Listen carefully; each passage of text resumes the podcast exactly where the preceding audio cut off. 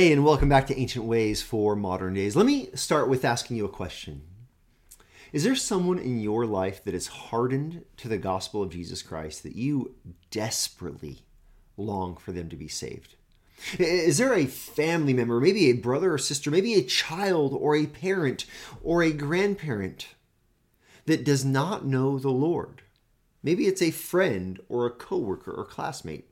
Is there someone in your life that you long to see them know the grace and mercy and love of Jesus Christ, and yet they are hard hearted? They are resistant to Jesus. They're maybe even antagonistic toward the things of Christ. How, how do you respond to that?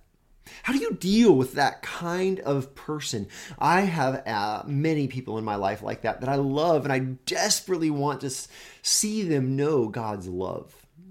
Well, our next text gives us instruction as believers in how to think about this, how to process this, and how how we can behave in certain ways toward them. And so with that said, why don't you look with me at 2 Timothy chapter 2 verses 23 through 26. The text of Scripture continues. It says, Have nothing to do with foolish, ignorant controversies. You know they breed quarrels.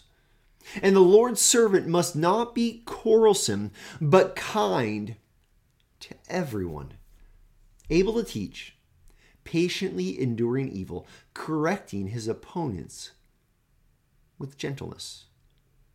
Uh, just, just stop here for a second. If, if there's someone in your life and all they want to do is argue, all they want to do is is quarrel. They're not even looking for a rational, real debate. They just want to get their gotchas at you. Paul instructs Timothy. He says, "Don't don't have foolish, ignorant conversations about controversies.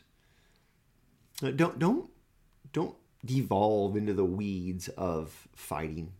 He says it, only brings quarrels. Don't don't do that. Listen, if you are a believer, says here's the deal. Here is the marker for you. You must not be quarrelsome. You might think that arguing is going to win this person to Christ. No, that that you must not be quarrelsome. Instead, you must be kind.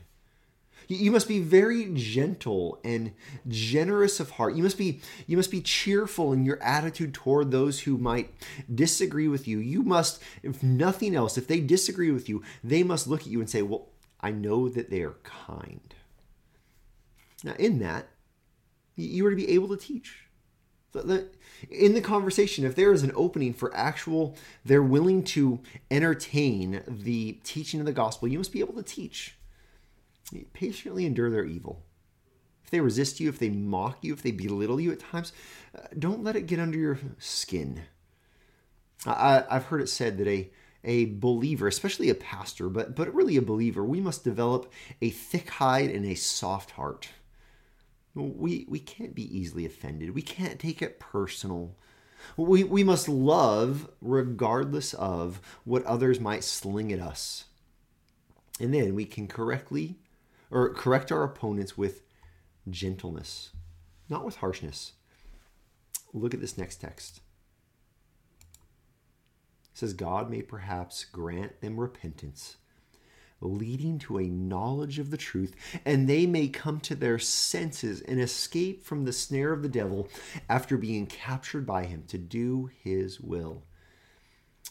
Brother or sister in Christ, this is so important that we understand this correctly.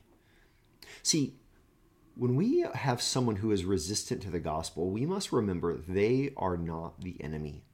Even the most ardent atheist, even the most visceral, uh, aggressive non believer, we must remember that they are not the enemy. They are captured. This is what the scripture says.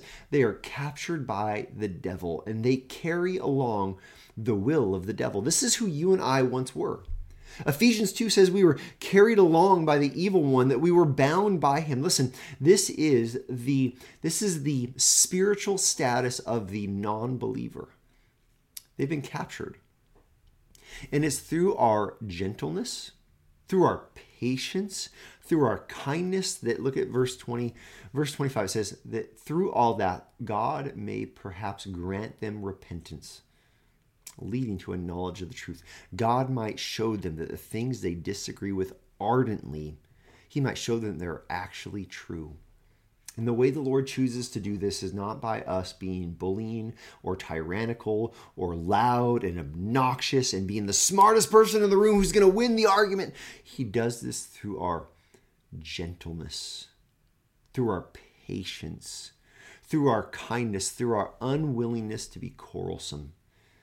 And in this, he brings them to their senses and frees them from the capture, from the snare of the evil one.